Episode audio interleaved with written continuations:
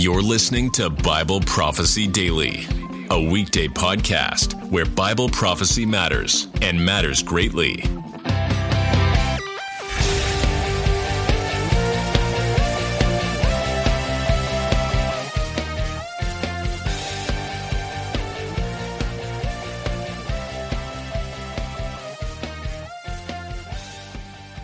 Okay, will the church or an angel fulfill the gospel prophecy in Matthew 24 14? Uh, it, it's, well, first of all, let me, I think it's best that I read Matthew 24 14. And this gospel of the kingdom will be proclaimed throughout the whole world as a testimony to all nations, and then the end will come.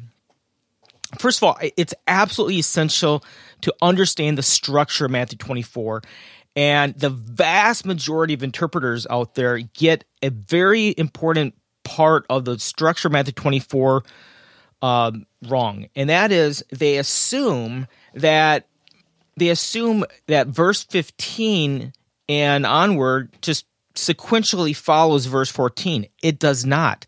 Beginning in verse 15 uh, is a parenthetical section that goes back and unpacks what leads up to verse 14. In other words, one can think of verse uh, verses of Matthew 24 verses uh, chapter 4, I mean uh, verse 4 through 14. These 10 verses or 11 verse uh, 11 verses.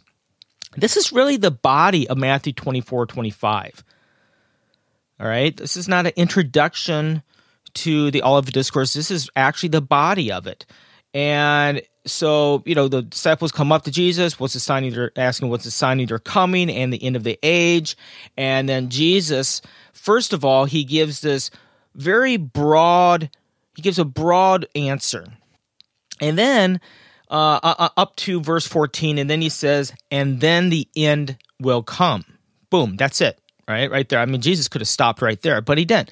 He then, then beginning verse 15, he unpacks in more detail. He goes back to explain. We know this is the case for several reasons. Number one, verse uh, 15 begins with the Greek word oun, which means therefore. Okay, that means that now he's going to give the um, a, uh, a development and a more honed in warning of now that I told you this is going to come. Now live in light of this. And it, at the same time, he talks about living in light of this. He also talks about more detail events uh, in verses 15 through through 31. That's very important to understand that. Um, again, commentaries are just uh, vastly ignorant of this uh, very important point um, because and we're going to see this again in, in, in, you see this again in, in, the book of revelation where chapters 12 through 14 are parenthetical. They function the same way. Everything up to verse 11 completes the end of the 70th week of daniel and then you have verse chapters 12 through 14 unpacking what came before it. Okay so that, that's very important uh, to understand. And uh, I'm not sure why there's a lot of confusion out there about the, you know, what's the relationship between the end of the age and the second coming or the Greek term parousia. All that is is uh, is that the the end of the age is brought about by the return of Christ. It's, all right, this it's not rocket science. It's not you know trying to find some you know some mysterious distinction here or whatnot. It, it's just simply we see this in Matthew twenty four that the the end of the age is brought about by the return of Christ, the parousia. Okay, so if there was any uh you know misunderstanding what the relationship between the end of the age and the return of Christ is. That is the relationship. Uh, up to verse 14, you have, you know, Jesus explaining certain events that are going to happen, certain events that are going to happen in the Great Tribulation in verses 9 through 4, uh, 9 through, uh, let's see here, 9 through 13 are e- events that are general events that are going to happen uh, during the Great Tribulation, sort of like a shotgun, right? It's just kind of broad, boom, here it is. And then in verse 15, he unpacks specific, specifically the agent of which these events are going to happen in the Great Tribulation. So in verse 14, Jesus notes another event that has to happen before the uh, the return of Christ, and that is that he says that this this gospel of the kingdom will be proclaimed throughout the whole world as a testimony to all nations, and then the end will come. Now, almost without exception, and this is not a criticism against them, I'm just saying, uh, almost with, without exception, missionary agencies out there will have as their motto this verse. Uh, that is, they they believe that the the Great Commission, Great Commission, they believe verse 14 is referring back to the Great Commission mandate in Matthew 24, 28. Let me read that. It says, uh, verse starting verse um, uh, 18, talking to the, to the disciples, the 11 disciples. And Jesus came and said to them, All authority in heaven and on earth has been given to me. Go therefore and make disciples of all nations, baptizing them in the name of the Father and the Son and the Holy Spirit, teaching them to observe all that I commanded you. and behold, I am with you always to the end of the age. So there, you know, here we have every believer has that this mandate, right? Make disciples, teaching them. Uh, that is the gospel, um, uh, the Great Commission mandate. So a lot of people they read verse 14 and they just assume they just assume where it says this gospel of the kingdom will be proclaimed throughout the whole world and then the end will come. They just assume that's referring back to the mandate in matthew 24 verse 28 uh, i'm inclined to think that it does not. I'm inclined that to think that uh, it's not going to be fulfilled. Verse 14 this gospel prophecy is not going to be fulfilled by the church. Instead i believe it's going to be fulfilled by an angel and it's not going to be fulfilled verse 14 is not going to be fulfilled you know over the church age in some very long duration instead it's going to be fulfilled instantaneously by an angelic proclamation turn to uh math or i'm sorry revelation chapter 14 now, Revelation 14 is situated in the parenthetical section of Revelation 12, 13, 14. And I am adamant about this that you cannot understand the sequence, the structure of the book of Revelation if you do not understand that Revelation Revelation chapters 12 through 14 are parenthetical. They don't follow sequentially or chronolog- uh, chronologically after chapter 11. Uh, it's basically um, you have uh, yeah seven visions here, and you have um, and, and and within one of these visions there is an, an angelic a um, a uh, or three three angelic messages or warnings actually right? In the first one in revelation 14 verse 6 and i believe that these angelic warnings are situated just they're situated in the great tribulation. This is not during the day of the lord's wrath. It's in the antichrist great tribulation. In fact i, I believe that they're situated just before the great tribulation is, is going to be cut short hence the warnings uh, especially given that it's um, in the context of the harvest of the earth down in verse uh, chapter 14 verse 14 so this happening uh, going to happen just before the return of christ and then you and and and, and this warning the first warning i want to focus on is in, found in verse 6 it says then i saw another angel flying directly overhead with an eternal gospel to proclaim to those who dwell on earth, to every nation and tribe, language, and people. And he said with a loud voice, Fear God and give him glory, because the hour of his judgment has come, and worship him who made heaven and earth, the sea and the springs of water. Uh, sound pretty familiar? Yeah, it does. Uh, it's the, the language is the same, the context is the same as Matthew 24 14. Uh, I believe that this is the message, uh, just unpacked more here in the book of Revelation, and which which I believe that Matthew 24, 14 is referring to this event. Now, I have to understand the the term gospel. It's not a it's not a technical term. People just assume it is. And again, this is getting back to my my linguistic senses of when I when I hear fallacies. People just assume oh everywhere in the in the Bible, wherever you see the term gospel, it must mean the death, burial, resurrection. No, it doesn't. Again, it's context. context, context, context, people has to determine the meaning. You can't just say, well, the gospel over here means this, therefore, if it if it's mentioned elsewhere, it must also mean that.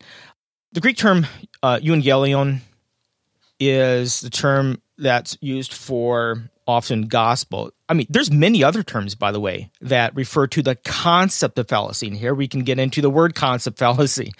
Um, and uh, th- there's many good news. It, it, means good news, right? And and but of course, it doesn't have that uh, a technical sense every time it's used. Uh, certainly, Paul uses it in a one could say a semi-technical sense in many of his epistles, right? Uh, but you can't assume that uh, that it's it, it refers to the death, burial, resurrection of Christ.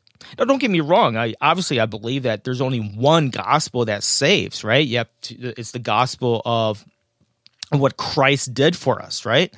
Uh, that's not what I'm talking about here. I'm talking about uh, the um, that different different context doesn't always require that it's talking about the death, burial, resurrection. So, and I don't believe it's referring to the death, burial, resurrection in Matthew 24, uh, verse 14. I believe that's talking about the good news about the coming kingdom of Jesus and uh, that the, the, the, the righteous will, will dwell in his kingdom and the wicked will be judged. In fact, in fact, I believe the gospel mentioned in Matthew, in the angelic gospel, people may look at Matthew 24, 14 and they they look at that and they say, well, you know that that's a gospel of you know God is giving them one last chance to repent. I'm not I'm not so sure that's the case. I think um, it's at this point where people hearts are so hardened that this is actually a gospel of judgment, not so much grace. Yes, they are saved if they repent because it, there is a warning that's true. Fear God, give him glory, right? That is a warning. Uh, however, often God uses these warnings of judgment as a means uh, to bring his judgment against them. And which makes sense because what happens immediately after this warning, soon after, you have the return of Christ and you have the day of the Lord's judgment. Uh, so we have to remember um, God is glorified in his judgment. We always think, well, God is glorified in his mercy. But let's have some balance here, right? And we have to understand that God is going to be glorified in in punishing the wicked. Uh, that might be difficult for many people to understand, but I would say that's it, that difficulty comes on from you know uh, modern conceptions, humanistic conceptions of God that we port, import, that we want God to be. Right? No, when we look at Scripture, throughout Scripture, from Genesis one to the very end, in God's judgment activities, He is glorified, and He is to be glorified because He is maintaining His righteousness. He is maintaining His holiness. We want God to be glorified in his judgment. Otherwise, God would no longer be God if he did not maintain his holiness.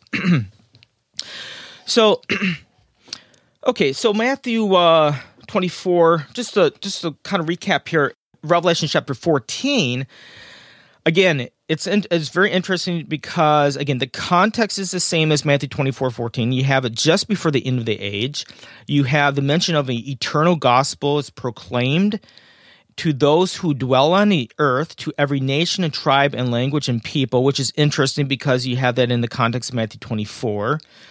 Uh, you have the warning, again, that God's judgment is impending. And what's Matthew 24, right? You have just th- that, that gospel prophecy is just, you know, once that happens, then you have the, the end. Uh, so so I, I I'm inclined to think that I'm not 100 percent dogmatic on it, but I think uh, the the evidence there is this is the best understanding of Matthew 24 14 that it's it's it's it's ref- ultimately referring to that Matthew 24 14 is going to be fulfilled by an angel, not the church. Again, I'm not trying to minimize the Great Commission. That's our duty. We we have the duty of, but I don't believe Matthew 24 14 is referring to that uh, in this context. So it's going to be fulfilled by an angel. uh, just before Jesus returns, and it's not going to be full, fulfilled over you know centuries during the church age. Instead, uh, it's going to be fulfilled instantaneously in a message that's going to go out to all the world, which is interesting because you know there's always this discussion: how can the gospel, how can every every single individual in the whole world uh, hear the gospel before Christ's return, right? There's always babies being born. There's always people groups that still have not heard the gospel. And how, I mean, how do we actually, how does every single person is going to hear the gospel? And some people say, well, it's not, it's, it's not literal or, or whatnot. They explain it away. Uh, but, um, I, you know, I, you know, with, with uh, I, I think it's going to be done supernaturally by an angel the whole world will know. Uh, they will be warned to give Christ glory, right? They are uh, God glory uh, for for who He is, and to repent. Now, I'm I I don't believe that this is going to bring about this worldwide revival, uh, because I do I I see this as a judgment proclamation, not so much a, you know, this is, you know, come down to the altar call, right? Or, you know, altar call, come down to, you know, the altar. I, I don't see that. I see it just the complete opposite. I think it's going to actually maybe harden people's hearts. And, Uh, not to say, of course, that uh, during the day of the Lord's wrath, there, you know, by God's gracious exception, there will be uh, some Gentiles saved. But again, I I don't like to highlight that because I don't want to convey to people that there's this second chance after Christ returns. Right? I I uh, we have to uh, think as though no, there is no chance. In fact. Uh, the that that's the whole point of these warnings before the day of the Lord's wrath. Again, I, I hope this has been helpful and uh, clarified the structure of Matthew 24 and clarified uh, Matthew 24, verse 14, and how that prophecy, that gospel prophecy, how is that going to be fulfilled and when is it going to be fulfilled uh, in the future?